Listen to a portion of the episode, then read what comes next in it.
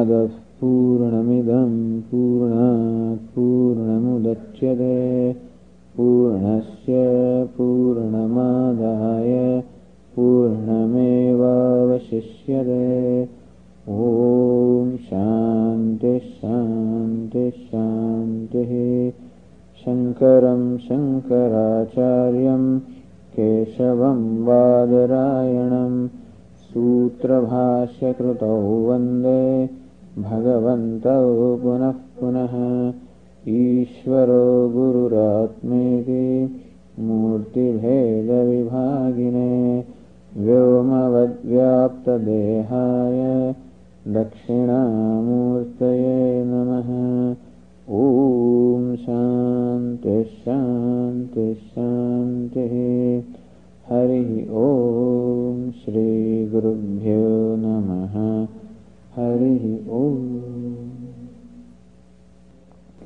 Namah Shri Shankarananda Guru Padambujanmane Savilas Mahamoha Graha Grasaita Karmane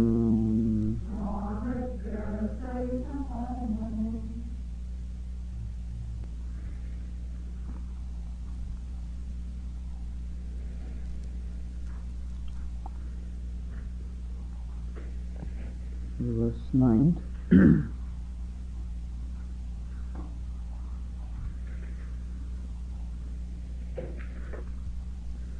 Kachidantarmukha vrittihi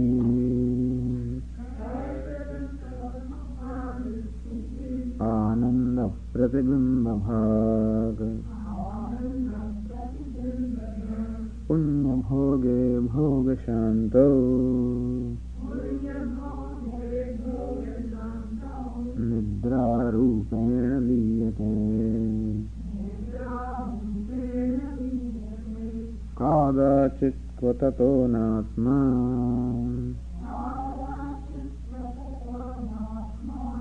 Syadanandamayokyayam Bimbabhuto ya Anandaha Atma sau sarvada sthitehe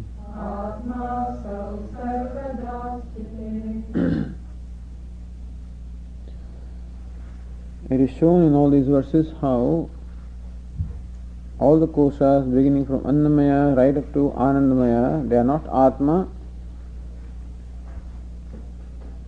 Then Sarvesham Atmatva Nirase Nairatmyam Prasajjeda.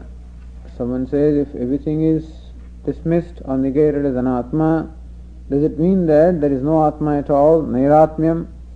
He says no, Bim Bhutoya Anandaha. That Ananda which is Bimba Bhutaha, meaning of the nature of image. Bimba Bhutaha, which is in a place of image, which gets reflected in the mind when we experience happiness. So what we call Anandamaya Koshaha is this conclusion on my part, I am happy. That conclusion happens when there is what we call Sukhavrutti or a thought of happiness in the mind. The certain disposition of the mind which we call happiness, when that occurs, well, I conclude I am happy. So that conclusion, I am happy, becomes the Anandamaya Koshaha. However, so certainly that happy person is not Atma. But that which reflects in this mind, which is reflected in the mind, that bimba or that image is Atma. That is Ananda Swarupaha. And that is reflected in the mind, therefore I feel happy. Why do I feel happy? Because, well, mind cannot be happiness because mind is jada, inner thing. But what is reflected in the mind is happiness.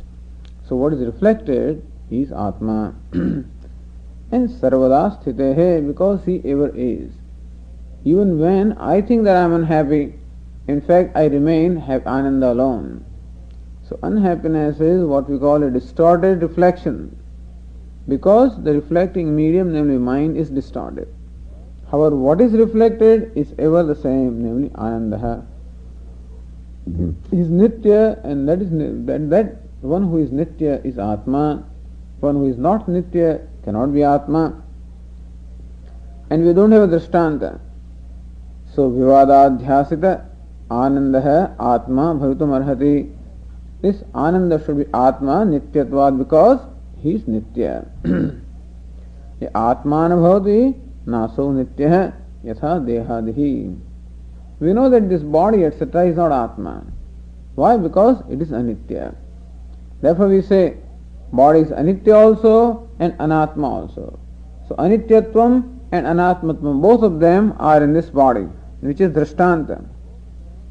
So Anatmatvam is what we call Sadhya, Anityatvam is what we call Hetu.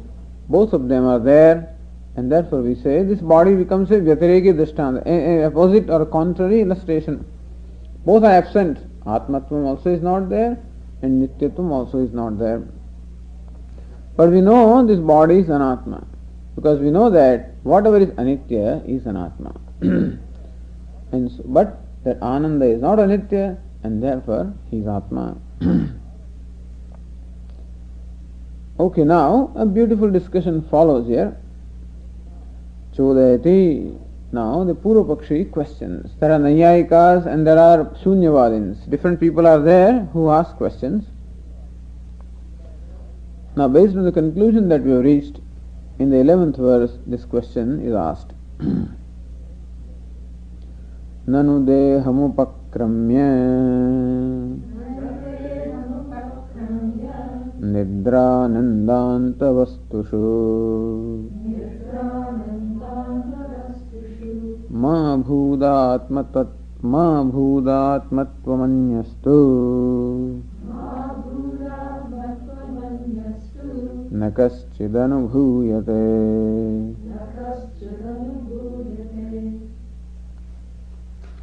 Says Nanu means a question. Deham upakramya. Upakramya means beginning from deha or the body. Nidrananda antavastushu, until the end. So beginning from body and ending into what we call Nidrananda, the Ananda that is experienced in Nidra, which is called Anandamaya Kosha. Up to that point, ma bhut atmatvam. Alright, we accept that neither Annamaya. So all the koshas beginning from Annamaya right up to Anandamaya, from gross body right up to what we call that happiness, Anatmatvam. So Mabhut Atmatvam. Let them all be Anatma. Let them all be non-self. We accept that. So that's what Tikakara says. Annamayadi Anandamayantanam koshanam uktaihi hetubhi Atmatvam na ghatati chet ma ghatishta. He says, okay, if as you have shown, while talking about the body which was called Annamaya Kosha, it was said that body is that which has birth and death, and that which is birth and death cannot be Atma, because Atma cannot have birth, Atma cannot have death. Why do you say that? If Atma has birth, then it was not present before the birth. In which case, presently now, Atma for what it is, there is no reason for it to be, and we would have a problem, which is called Akrita Abhyagama, meaning that I am blended with something which I have not done. And if Atma has death, then what all he has done in this life just has to be destroyed without giving rise to result, which would be Krita Vipranasha, destruction of what is done. And none of them is possible because we don't see this anywhere. We find always a continuity of existence, a continuity of the cause and effect chain, and therefore Atma cannot have birth and death. The body has birth and death, therefore body is not Atma. Pranamaya also, well, Pranamaya is Jada. Atma is always Chetana, conscious.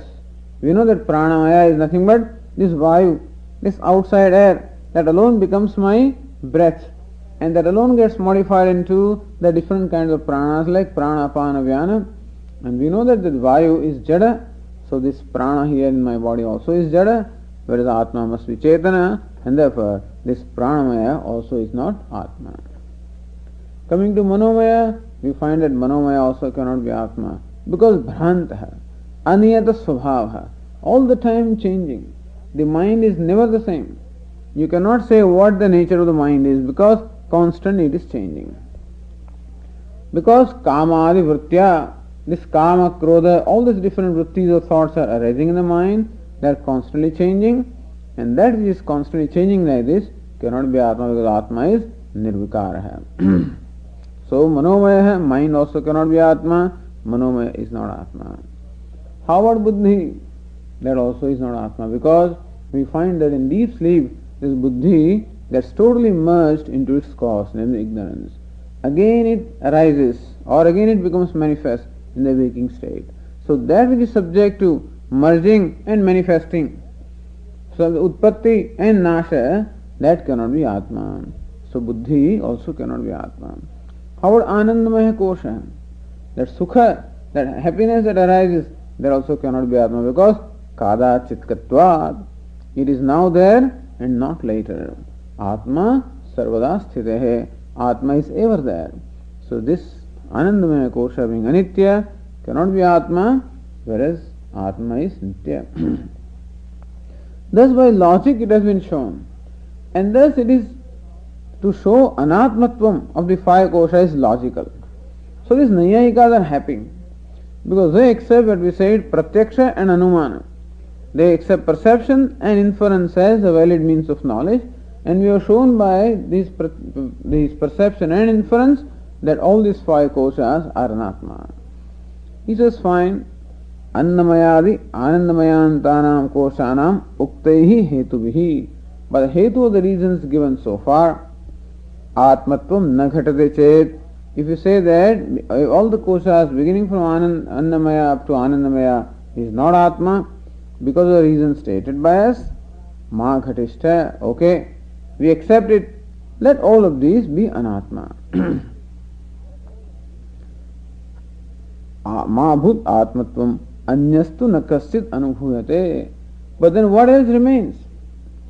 Anyastu atma anupalabhyamanatvat naiva sambhavati iti.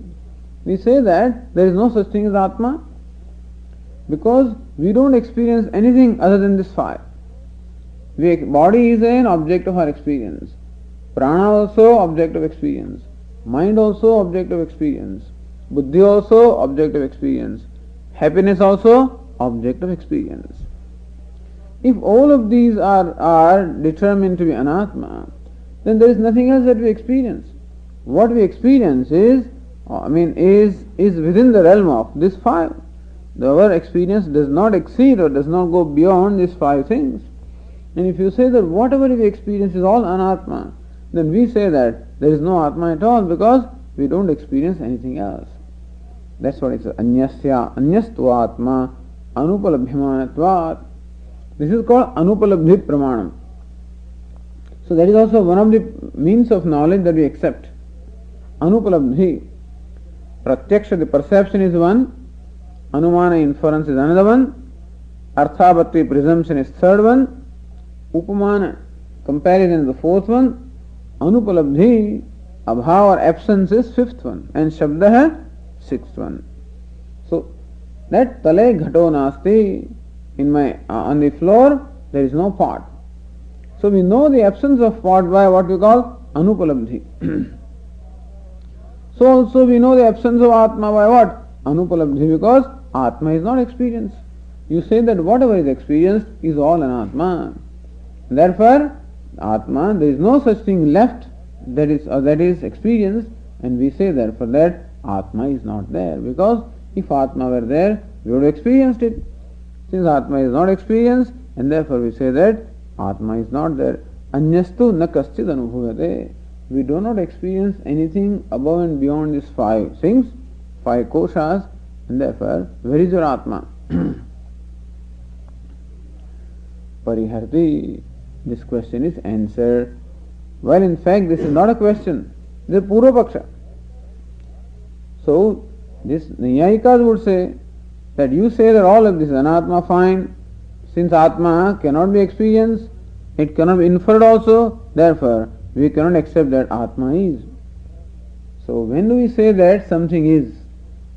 Only when it becomes an object of our experience. we say that the book is, when do we say that? When book, I become aware of the object called book. I say that horns on my head are not. Why? Because I am never aware of the horns on my head.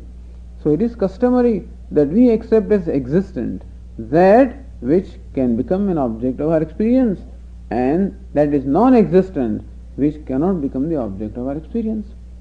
Atma never seems to become the object of our experience, and therefore we say that it is not there. Pariharati, this view that Atma is not, is being refuted in verse 12. Badham nidradayas sarve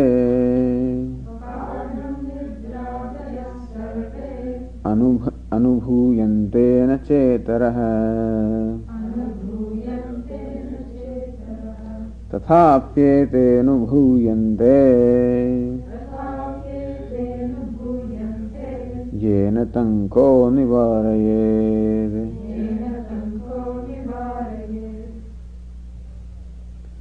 Badham, quite right, as we might say, no? When somebody says, that's right, what you say is right, but not totally right. So what you say is right, but you don't say everything, or you don't see everything. The first line says Badham. It's fine. Nidradayah sarve anubhuyante na ca itaraha. What you say that? Nidradayah. All of these, such as nidra. Nidra means deep sleep. By deep sleep is meant anandaha or anandamaya koshaha. That all the koshas beginning from Anandamaya, Anubhuyante, all of them are Anubhuyante experienced, meaning all of them become the object of our experience. They can be objectified. Nacha itaraha Anubhuyante, and that none other than this five can be experienced. This is what you say, Badham. We accept that. That's what Tīkākara says. Atra nidra shabdena nidranando lakshade.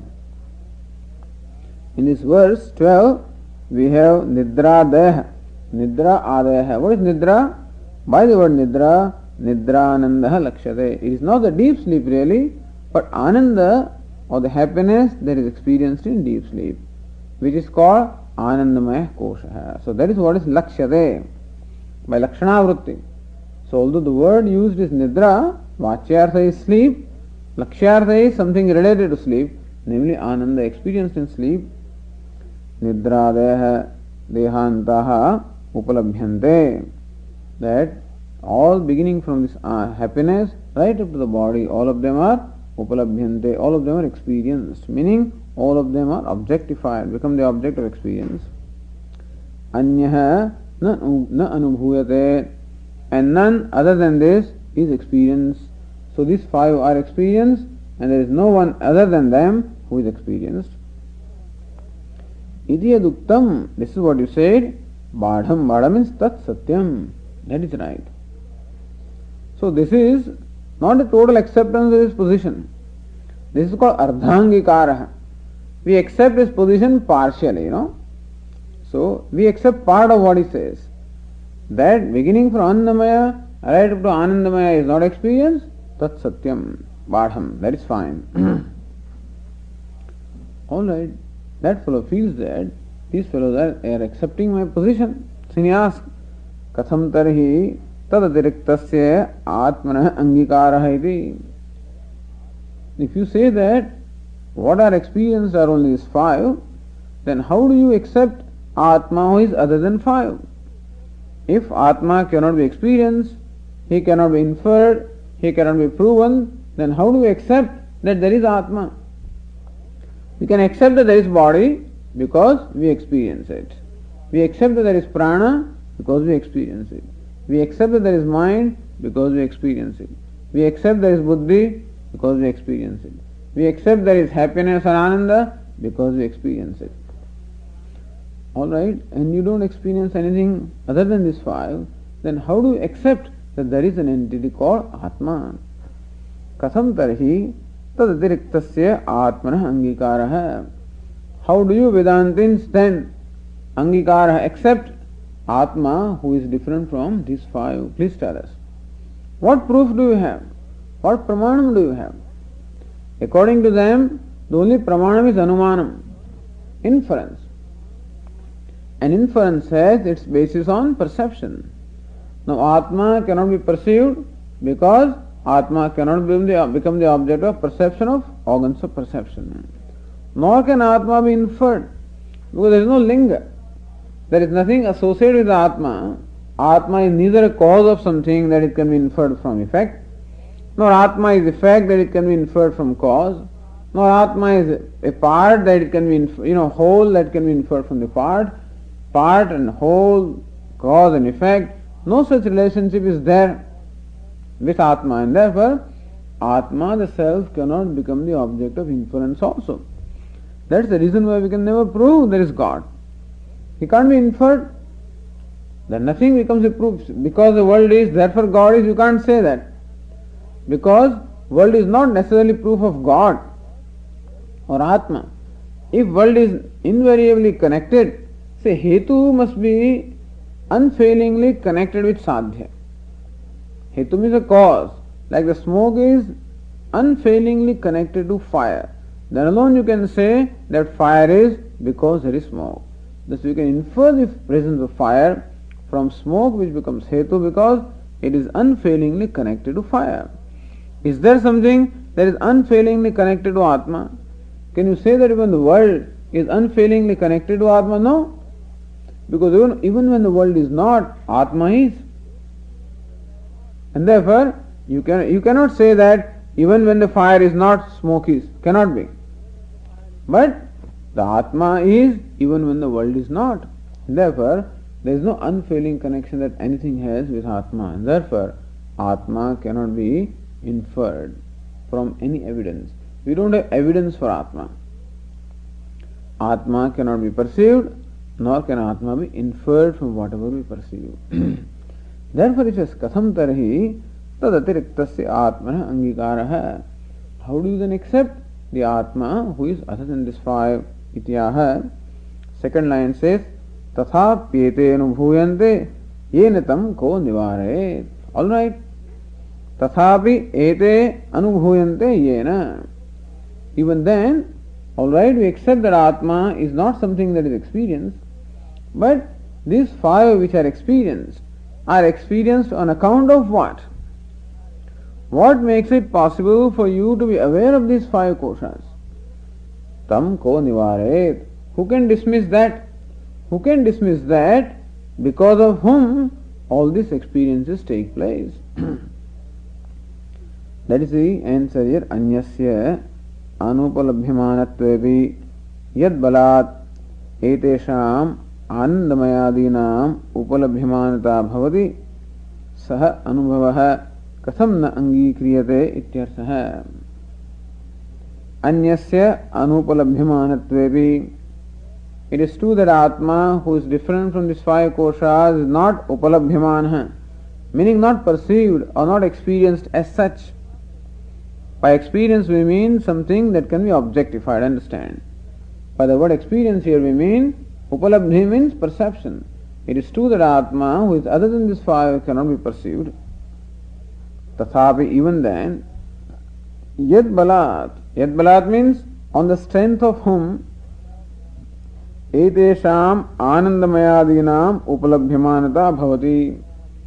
That on account of whom, or that on strength of whom, these anandamaya etc. are being perceived. Saha anubhavaha. That anubhava, that Atma who is of the nature of anubhava. That's an interesting word. Anubhava there means not experience. Anubhava means bodha, knowledge or awareness. So that Atma or knowledge or awareness, because of which all experiences take place, how can you disregard him? Katham na angikriyate. How can you not accept him? Like light, for example, you say that I don't perceive light. Alright, you may not perceive light, alright, but that because of which the perception of the objects takes place, well, you cannot deny that. You couldn't perceive your eyes also. You say that I don't accept eyes because I don't perceive it. But that on account of which you perceive, that cannot be negated. So that perception takes place. That must be something that illuminates these objects, and that cannot be negated, that has to be accepted. So anubhava is a word. Anubhava means bodha. Bodha means knowledge, awareness. Sometimes we call bodha, jnanam, atma, anubhava. All of these words are used meaning the same thing. And so atma, who is of the nature of anubhava, meaning of the nature of knowledge or of the nature of awareness, that has to be accepted. Because are you not aware of the body? Yes, I am. How did you become aware of the body? How do you become aware of the, only when the body is illumined for you. How does body become the object of your awareness? Only when awareness is. Unless awareness illumines the body, we cannot become aware of the body. We cannot become aware of prana. We cannot become aware of mind. We cannot become aware of anything unless there is something because of which this we become aware. And that awareness has to be accepted. And that is Atma.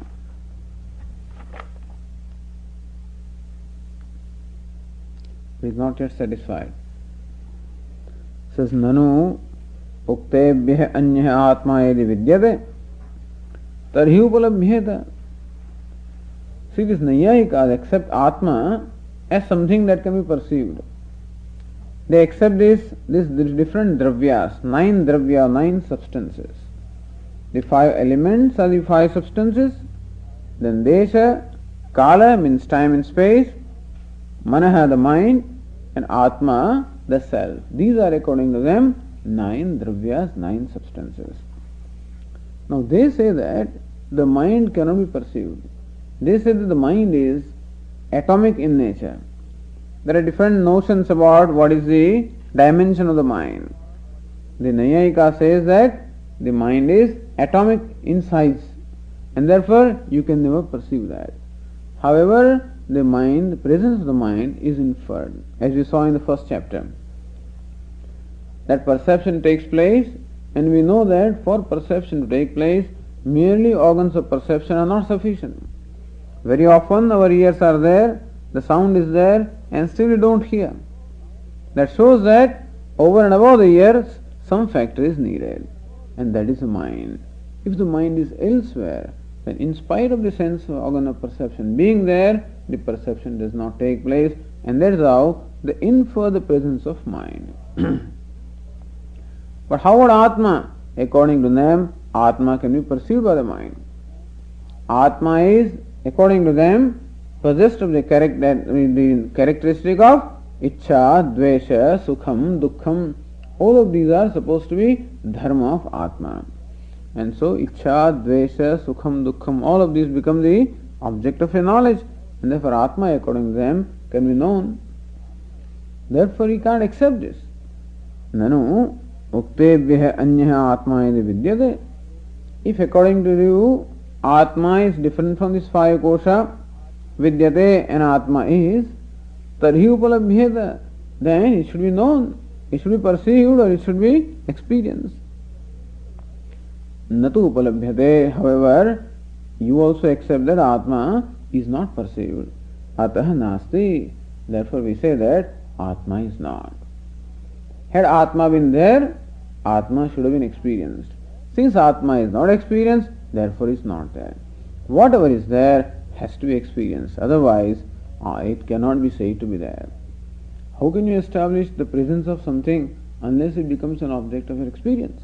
Therefore he says, we cannot accept Atma. If you say that Atma is not experienced, well, we cannot say that Atma is. Even you cannot say that. Meaning a Vedantin also cannot say that. If Atma is never an object of experience, you can never establish its existence. There was an interesting discussion in Mandukya Upanishad also. While discussing the Turiya, Nantaf Prajnam, Nabahish Prajnam, Novayataf Prajnam, there Shankaracharya gives a long introduction to this mantra. And at one point in time it is said, this Turiya that we are talking about, is the fourth totally distinct from the 3? The 3 that are experienced are waking, dream and deep sleep. and Turiya is the fourth one. Is this someone who is totally distinct from these three? If that Turiya or the Atma is someone distinct from this, then you can never establish that it is. Because if he has never come into your experience, then how do you even know that Atma is? Nor would there be any desire to know it also. Because jñāsa or desire to know arises only when something has been experienced. For example, you hear Swamiji talking about the happiness, the height. Once you reach the height, you cannot settle for less. Meaning that when you experience something, like happiness that you experience in a moment, or happiness that you experience in deep sleep, that experience of Atma is there in deep sleep and in moment of happiness. That's the reason why we find ourselves seeking that experience again and again. Shankaracharya also says, if Atma was never known in waking, dream or deep sleep, then we would never have a desire to even know it, because you will desire to know something when you have some kind of knowledge about it. If you have heard that there is a place called Timbuktu, then you may want to know where is this Timbuktu. Never heard of it, then a desire to know it or go there will never occur. And if Turiya were just fourth entity, which has no relation with the three, then we would never have known it, and then we would never have even anxiety, desire to know it. But Turiya is not fourth. He is in and through these three. And therefore, even when we experience the three, the Turiya also is simultaneously being experienced. It may not be experienced as such as an object of perception by the organs of perception, or it may not be experienced as an object of the mind, but it is experienced nevertheless. Had it not been experienced, well, there would not have been desire to know it also. And so, this is the point here, that we also accept that Atma is experienced, but not the way you say experience is. According to you, experience would mean that which involves the duality between experiencer and experienced. So that kind of an experience we do not accept with reference to Atma. By experience we mean that knowledge, then we accept that. But by experience we mean a duality between experience and experienced, well, that we do not accept. So to reveal that peculiar nature of the knowledge of Atma, these arguments are. The reason why this discussion is to reveal the peculiar nature of knowledge of Atma, or peculiar nature of Atma himself. And that is why this question, the problems are there. Because you say that Atma is there, then automatically you think it is like Ghatapata or some object like that. And so whatever criterion applies for establishment of the presence of Ghata and Pata, you think would also apply to the establishment of presence of Atma. But that is not so. Even then, the presence of Atma is established, and that is being brought up in the verse 13 there.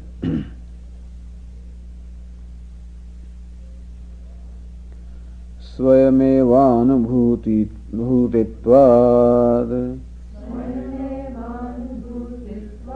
vidyate nanubhavyata ज्ञात्र ज्ञानान्तराभावात्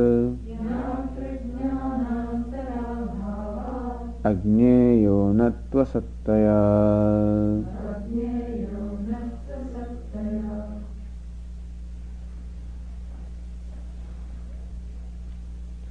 स्वयमेव अनुभूतित्वात्, आत्मा is अनुभूतित्वात्, स्वयं being himself of the nature of अनुभूति, being himself being of the nature of knowledge or jnanam.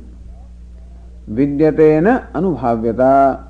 Anubhavyata means the ability of being experienced, meaning becoming an object of experience, na vidyate. Since Atma himself is the nature of knowledge, therefore he cannot become the object of knowledge.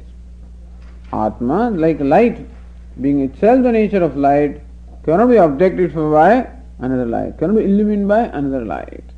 So also Atma, being of the nature of knowledge, cannot become the object of knowledge of something else. And therefore, anubhavyata na vidyate. Jñātru jñānāntarābhāvāt ajñeya. How come Atma is ajñeya? How come Atma is unknown? In the conventional sense.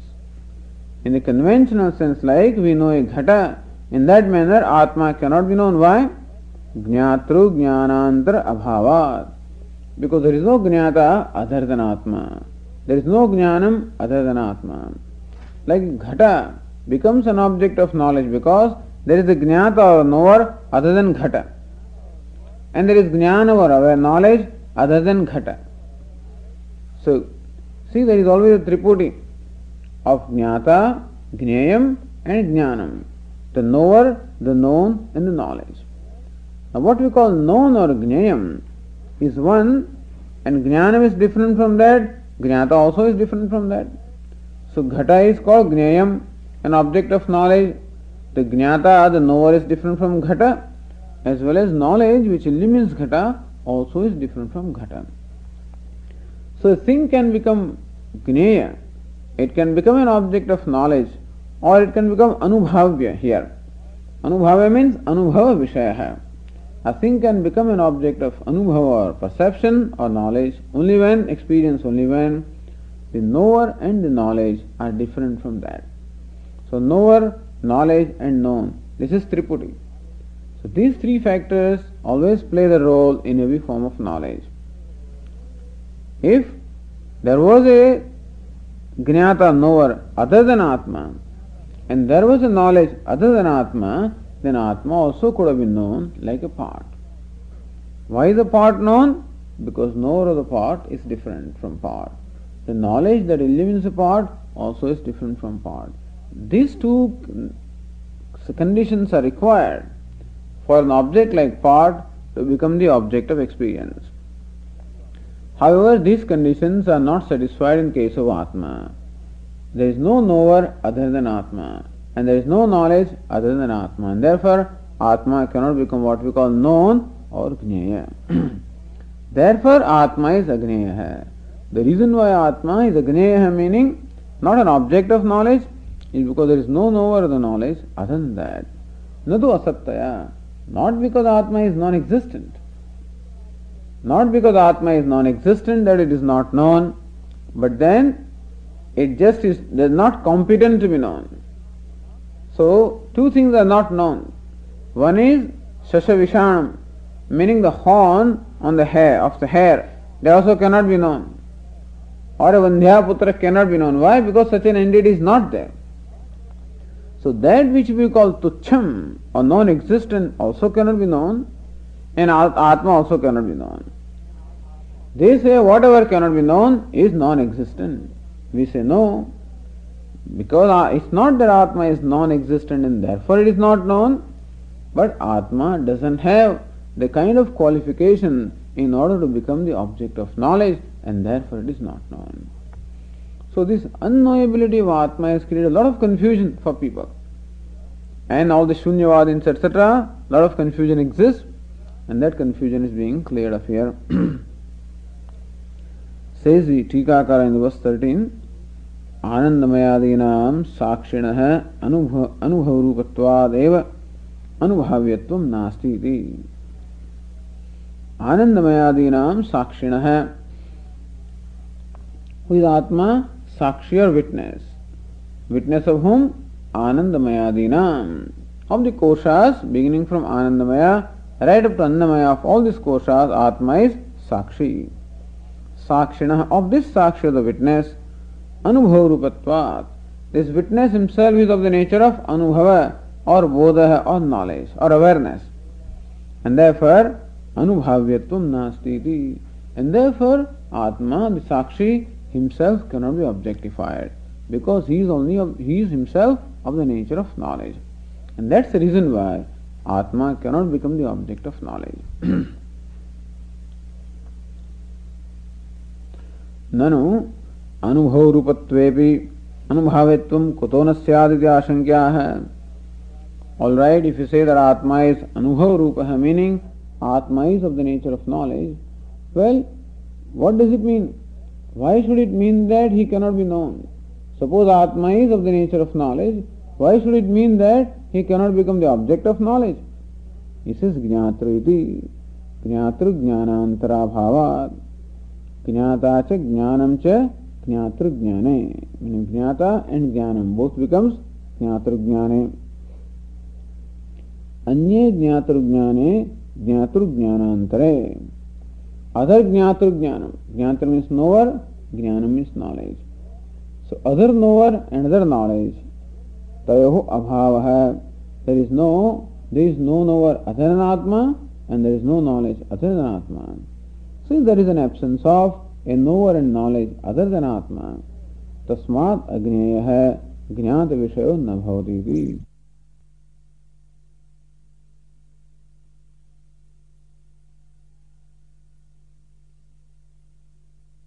Objectify.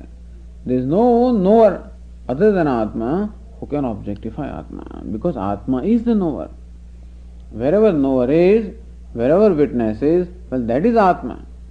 And therefore, witness cannot be objectified by anybody else. And that's the reason why Atma is not the object of knowledge. Okay, so question is raised here. Gnatru abhavadva na jnayate swasya eva satvadva.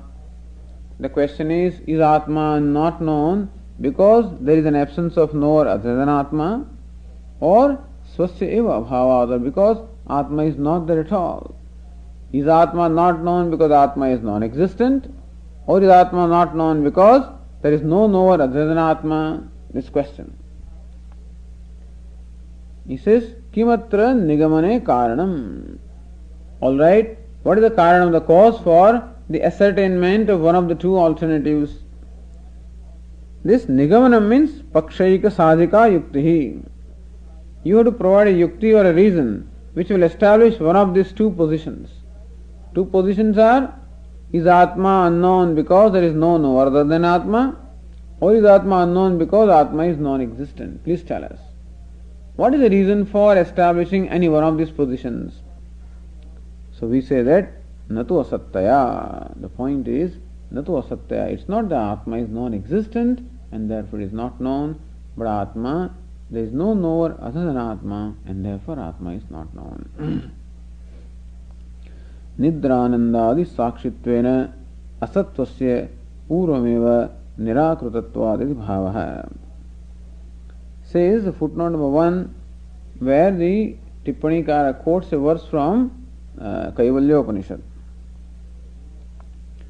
Trishudhamasu yadbhogyam bhokta bhogasya yadbhavet tebhyo vilakshana sakshi chinmatroham sadashiva ityadi shruti prasiddha sakshi tena.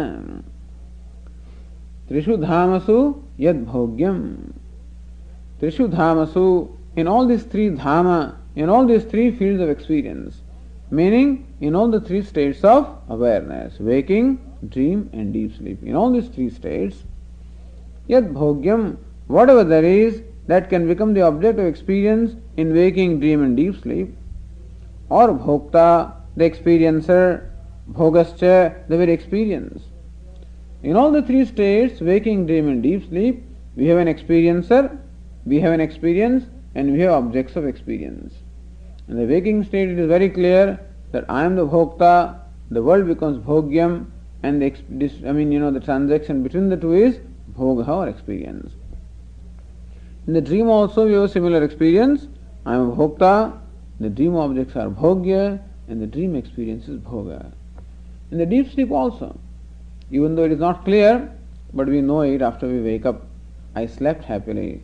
That memory itself shows that in deep sleep also there was an experience of happiness. That means there was an experiencer of happiness, there was happiness which was experienced, and therefore there was experience of happiness. And thus, this bhokta, bhoga and bhogyam, this tripod is there in all the three states. Tebhya vilakshanaha. One who is distinct from all this. One who is distinct from the bhokta, bhoga and bhogyam. The experiencer, the experienced and the experiencing. One who is different from all the three. Vilakshana sakshi, who is the witness of the three. Interestingly, that I am enjoying, even that is known, Even the enjoyer also is illumined by awareness. The act of enjoyment also is illumined. The object of enjoyment is also illumined. The object of enjoyment also is illumined. The act of enjoyment also is illumined. And the enjoyer also is illumined. Who illumines them all? Tebhya vilakshana sakshi. Sakshi, the witness, who is Virakshana, distinct from all the three. Chinmatroham, who is that? I am that. Chinmatraha, of the nature of awareness. Sadashivaha, who is Sadashivaha? Ever auspicious. Shiva means also Ananda Swarupaha, who is ever of the nature of Ananda, who is of the nature of awareness. That Sakshi I am, who is distinct from this triputty of Bhokta, Bhoga and Bhogya, obtaining in all the three states. That is Sakshi. He is ever a Sakshi. The interesting thing is, the witness is ever a witness, can never become the object of witnessing. And what is witnessed is ever witnessed, it can never become witness. Drashta is ever Drashta, and Drushya is ever Drushyam. Drushyam can never become Drashta, and Drashta can never become Drushya. So Sakshi Atma can never become Drushya, and therefore he cannot be experienced. So Atma cannot be experienced not because he is not there, but because he cannot be experienced, he cannot become the object of experience. He is not competent to become object of experience. And when we understand this properly, a lot of frustration we can avoid. Because then every time we meditate, there is always some kind of an effort to experience Atma. Some kind of an effort to know Atma, experience Atma, see Him, feel Him. Something is always there. That is our natural habit, samskara. That only when I experience something, some sensation, something I expect in meditation, then I would think that I have known Atma. But that is what is always frustrating. Because you try to feel something and experience something. Something that can never become the object of feeling, nor can it become the object of experience, nor can you see Him. Therefore, all efforts to see also have to cease. That's only time when Atma is there in its true glory. So, Nidranandadi Sakshitvena Asatvasya Purameva Nirakrutatvat. That is the Sakshi of the witness, who is Avabhasakaha, who illumines all the experiences which are called the five koshas, and therefore the non-existence of Atma has already been refuted in the earlier verse. And now we are also showing how Atma cannot become Anubhavya, meaning the object of Anubhava, because there is no Anubhavita, there is no Jnata, there is no knower other than Atma who can know the Atma.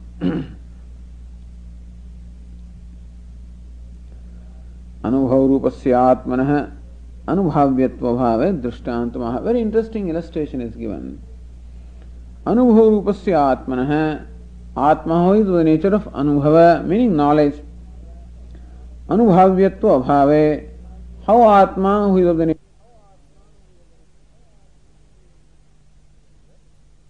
in the verse 14. Interesting illustration.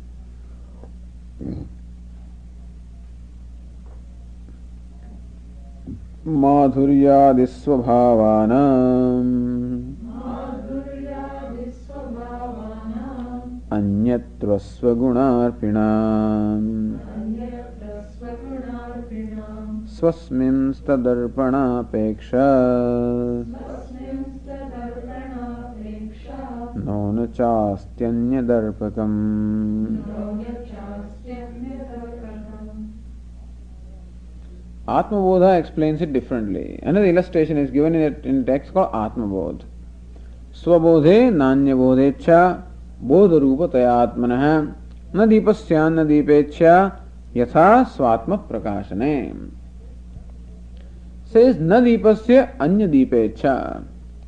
Like a lamp doesn't have an expectation or requirement of another lamp to illumine that. A lamp does not require another lamp to illumine. Why? Because swatma prakashane, for illumination a lamp does not require another lamp to illumine. Because it is of the nature of illumination. Lamp who is of the nature of illumination does not require another lamp to illuminate. And so also Atma who is of the nature of illumination, of the nature of bodha, of the nature of knowledge, doesn't have need for any other illuminator. Swabodhe nanyabodhecha. In knowledge of Swa or the Atma, anyabodhecha, we do not require any other awareness. Atma himself is of the nature of awareness, and we do not require another awareness. or we do not require mind or any other instrument in order to reveal this Atma, bodharupataya Atma, because Atma himself is bodharupa, of the nature of knowledge. And just as a lamp doesn't require another lamp to illuminate, so also Atma, being self-effulgent, does not require anybody else or any other one to illuminate that. Here, this teacher gives another interesting illustration. Madhuryadi svabhavanam. Those padarthas or the things, objects, which by nature are madhura, etc., like sweet, sour, whatever. So by nature, anyatra swagunarpinam, those which impart their own guna to others. Like sugar, for example, imparts its quality of sweetness to milk when you mix it. So milk is not sweet by nature, and sugar is sweet by nature. So when you add sugar into milk and stir it, then sugar imparts its sweetness to milk. So sugar is called swagunarpinam, swagunarpi, meaning it imparts its guna or the sweetness to something else, like milk. Swasmin tadarpanapeksha no. On the other hand, swasmin with itself, tadarpanapeksha no. No means no. That sugar itself does not require something else to make it sweet. Nacha asti anyad arpakam. And then there is nothing other than sweet which can make it sweet. Just read the tika. Adi shabdena amladayo gruhyante. What is adi? Madhurya adi. So adi madhurya means sweetness, etc. Amladaya, again there is another adi. Amla means sour. Adi there also means what? Pungent, whatever different tastes are there. So those madhuryadaya Swabhavaha, Sahajaha, Dharmavisheshaha, Yeshamte, Madhuryadi, Swabhavaha, Gudadaya. Guda means jaggery. People don't even know here what jaggery is. Let's say brown sugar, so molasses, which is sweet by nature. So jaggery, which is sweet by nature. Madhuryadi, Swabhavaha. So those who are sweet by nature. So sahajaha dharmavisheshaha. Jaggery is sweet not because of something, or sugar is sweet not because of a reason. It is sweet because it is sweet, because it is sugar. Why is honey sweet? Because it is sweet. You can't say why.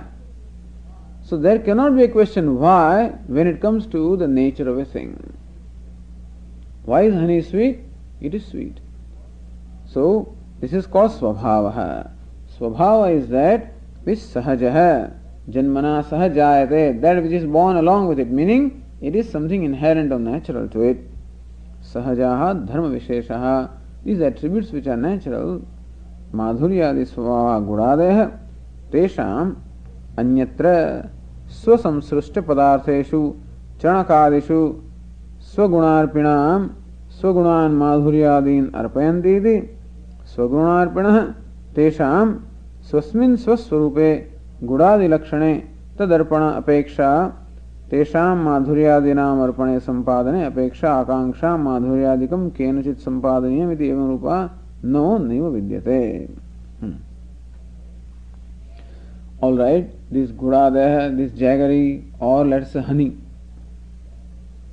Now, when honey comes in contact with something else, swasamsrushta padartheshu, some other substance, chanakadishu, chanaka means chana, meaning chickpea, So it's very, in India they do eat this chickpeas and jaggery.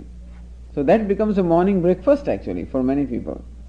And that's very healthy also, a lot of protein and energy and calories, everything is there. So they eat chickpeas and jaggery mixed, that becomes a breakfast. Nice. So when children want something sweet, then people always invent some methods of giving you something sweet. And so every meal you want something sweet. Alright, so different methods. Sometimes roti, chapati is there, make some pieces of that, add some ghee and jaggery and do that. Alright, then you have laddu there, something. Or if nothing is there, rice is there. Add some ghee, some sugar. Alright, another sweet dish, like this. So also you have this chickpeas in that, add some jaggery, mix them up, and you have a nice sweet dish. So chanakadishu, so just as chickpeas etc., this jaggery, when it is mixed with chickpeas, then swagunarpinam, swagunan madhuryadin arpayanti. Well, if it is bitter gourd juice, it will be just the opposite, you know, and if it is sugar, it is, or honey is of this type. They are called swagunarpinam. Swagunarpin. Swagunarpin means one who imparts its own guna or characteristic to another one. Swagunan madhuryadinan arpayanti iti swagunarpinah. Arpayanti, those things who impart their own qualities or attributes to others, like jaggery or like honey, which imparts its sweetness to a substance other than itself, which comes in contact with itself. Like they add jaggery, I mean honey, into tea, for example, you know. So tea becomes sweet.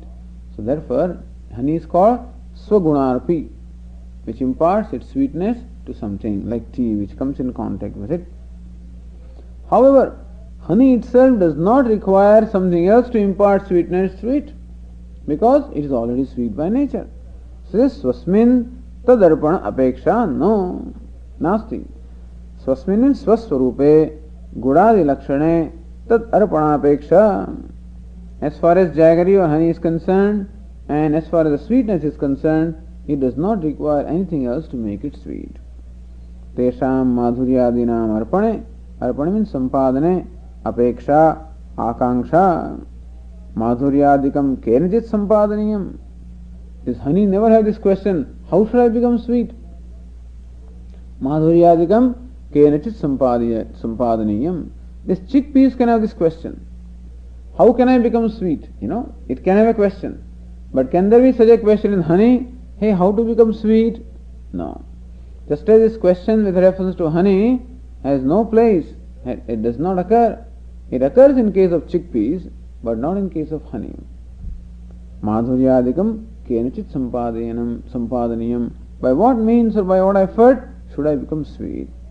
Iti evam rupa akanksha no means naiva vidyate. Such as this akanksha, this expectation or this requirement is not there in case of substances like honey. Alright, suppose honey desired to become sweet.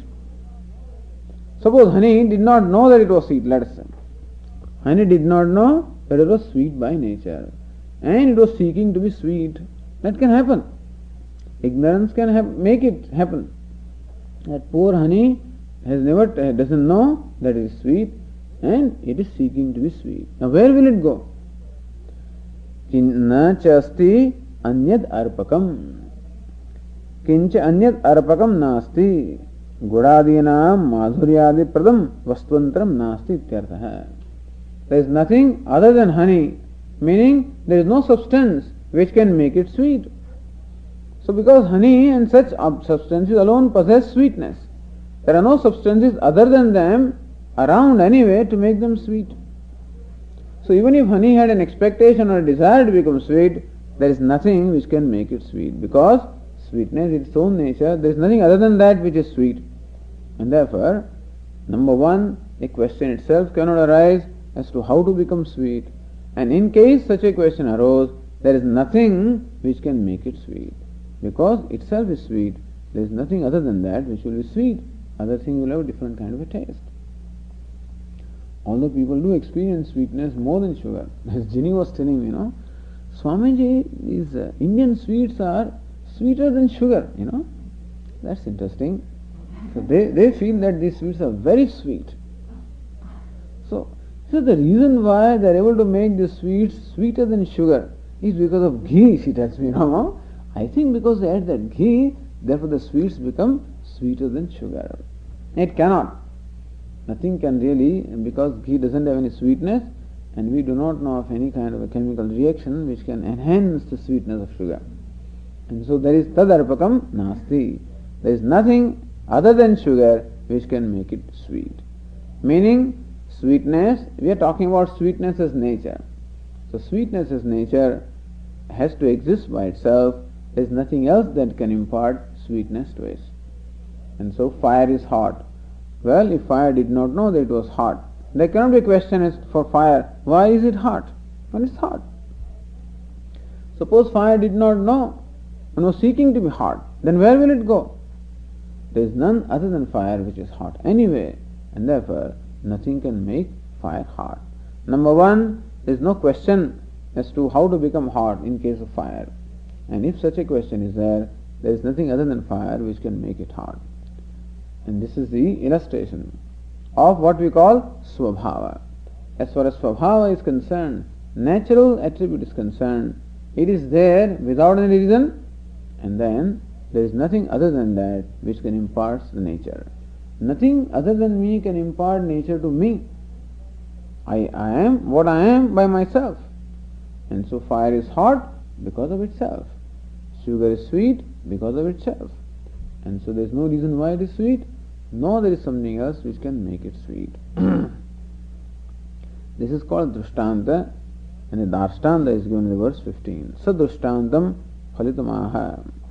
Then phalitam means this, what is the conclusion that is being said here, what is the result of the discussion in the verses until now.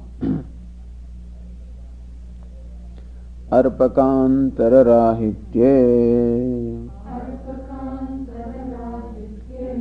apyastyesham tasvabhavata ma bhūtathanubhavyatvam bodhatma tu nahiyate.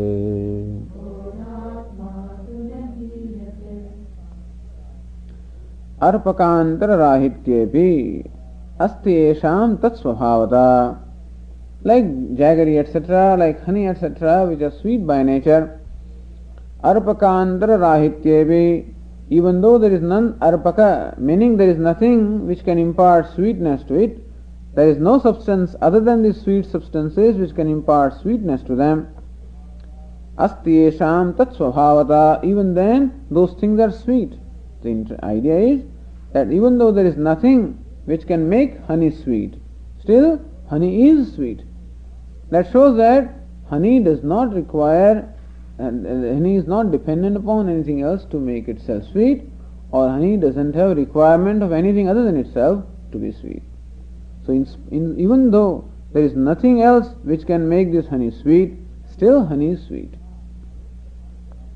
Tatha mabhut tathanubhavyatvam bodhatma tu nahiyate. And similarly also, Atma is the nature of bodha or knowledge.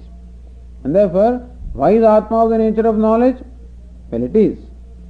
And there is nothing else which is of the nature of knowledge which can make Atma the object of knowledge. And so, Mahabhut tatha anubhavyatvam, even though anubhavyatvam means the knowability is not there in Atma, bodhatma tu nahiyate, even then that Atma is the nature of knowledge, nahiyate, that is in no way affected. So, even though Atma doesn't have knowability, because there is nothing other than Atma which can illumine Atma, or there is nothing other than Atma which can know Atma, and therefore Atma doesn't have knowability, even then the Atma is of the nature of knowledge, that fact cannot be denied. Just as honey is sweet by nature.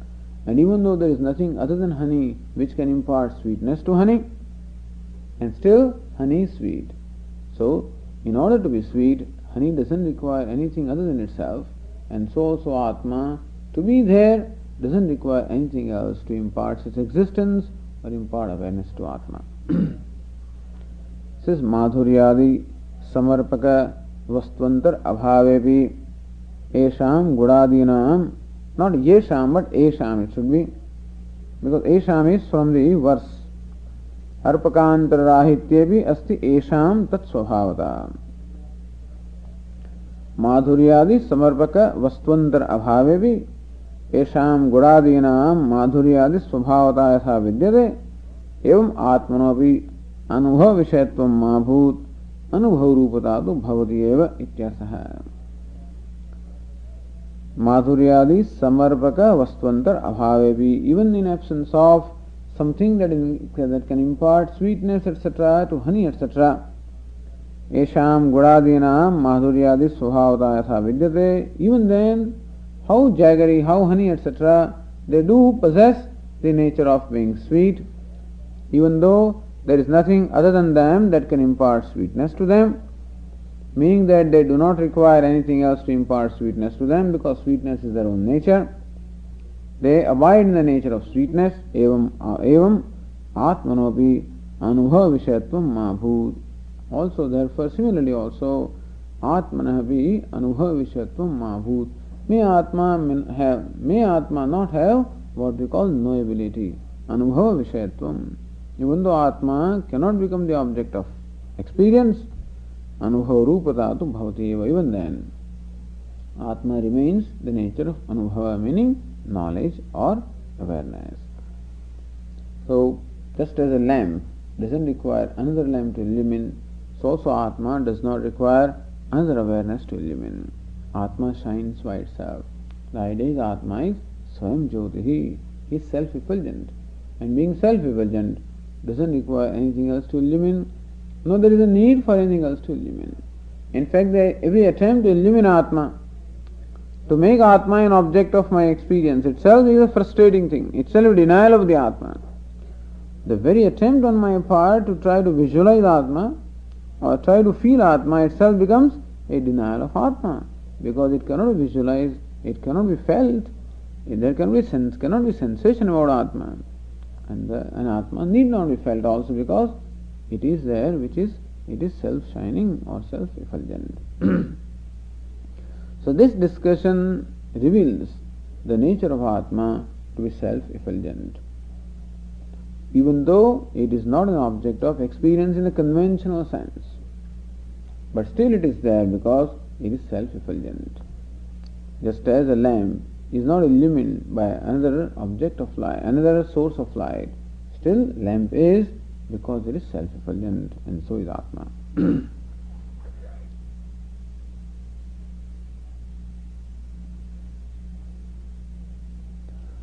Om Purnamadav Purnamidam Purnat Purnamudachyate Purnasya Purnamadaya Purnameva Vasishyate.